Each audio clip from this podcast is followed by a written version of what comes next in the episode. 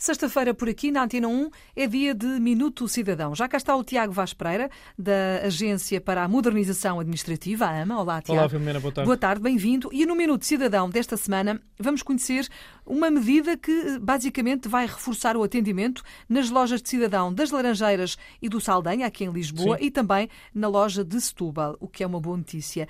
Basicamente a ideia é responder às necessidades mais imediatas de todos nós, não é? Sobretudo em relação àqueles serviços que são mais procurados. É isso, não é, Tiago? Exatamente, Filomena. O reforço da capacidade do atendimento já começou a ser prestado nos espaços de cidadão que estão localizados no interior das lojas de cidadão eh, das Laranjeiras, Saldanha e Setúbal, com o objetivo de aumentar a capacidade de resposta aos serviços com maior procura, fazendo com que fiquem mais acessíveis e também mais eficazes.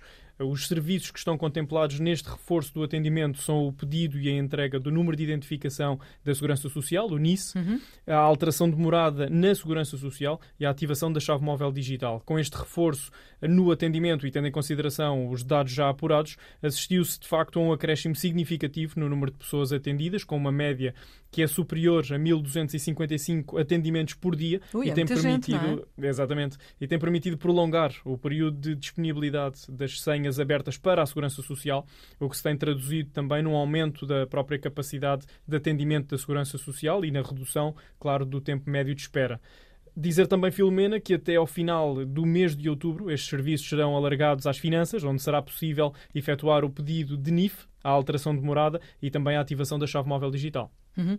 Convém lembrar que eh, estamos a falar de uma medida que é excepcional, portanto é bom saber que existem neste momento 859 espaços cidadão em Portugal, eh, se tivermos em consideração os consulados de São Paulo, Paris, Bruxelas e também Londres, não é? Ou seja, podemos optar pelo espaço cidadão que seja mais próximo da nossa área de residência. É esse o objetivo. Sim, é? é isso mesmo. Até porque o conceito associado ao espaço cidadão é precisamente esse: é reforçar cada vez mais os serviços de proximidade. Podemos dar os exemplos do espaço cidadão móvel e do espaço cidadão solidário, que já tivemos a oportunidade de abordar aqui num episódio do Minuto Cidadão, sendo que nesta rede de atendimento existe um, denomina- um denominador comum, por assim dizer, eh, onde todas as modalidades do espaço, do espaço cidadão são pontos de atendimento que reúnem serviços de diferentes entidades num único balcão, onde podemos ter acesso a inúmeros serviços da administração central, local e de entidades privadas que prestam serviços de interesse público. E uma das grandes particularidades do espaço cidadão é precisamente agregar diversos serviços digitais num mesmo local, sem deixar ninguém para trás, até porque estes serviços são prestados com apoio. Essa é a grande vantagem É a do grande espaço vantagem cidadão, do espaço é? cidadão. Muitos serviços já estão disponíveis online, mas sabemos que nem toda a gente tem possibilidade de os realizar a partir desse meio, independentemente do motivo, e é aqui que entra o propósito do Espaço Cidadão, que tem sempre um operador pronto para ajudar a realizar um serviço e, enquanto isso, mostra e explica como é que o mesmo é feito, para que, eventualmente, numa próxima vez, o cidadão ou cidadã já o consiga realizar o serviço online. Para fechar, ainda ao encontro também da tua questão, Filomena, é possível consultar toda a informação sobre a rede de espaços eh, cidadão através do portal de serviços públicos em eportugal.gov.pt. Uhum. E também é bom saber que quase todas as semanas há notícias sobre a abertura de um novo espaço cidadão. Existe esta ligação eh, entre a ideia de proximidade dos serviços e Uhum. a população, que somos todos nós, não é?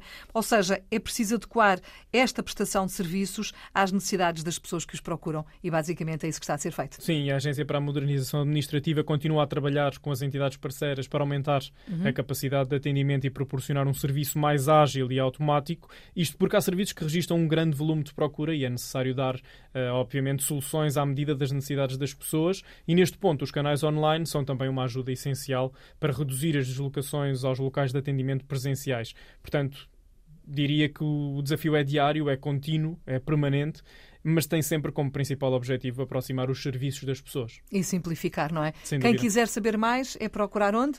Está tudo em eportugal.gov.pt, É no portal de serviços públicos. É portugal.gov.pt. Obrigada, Tiago. Até para a Obrigado, semana. até para a semana.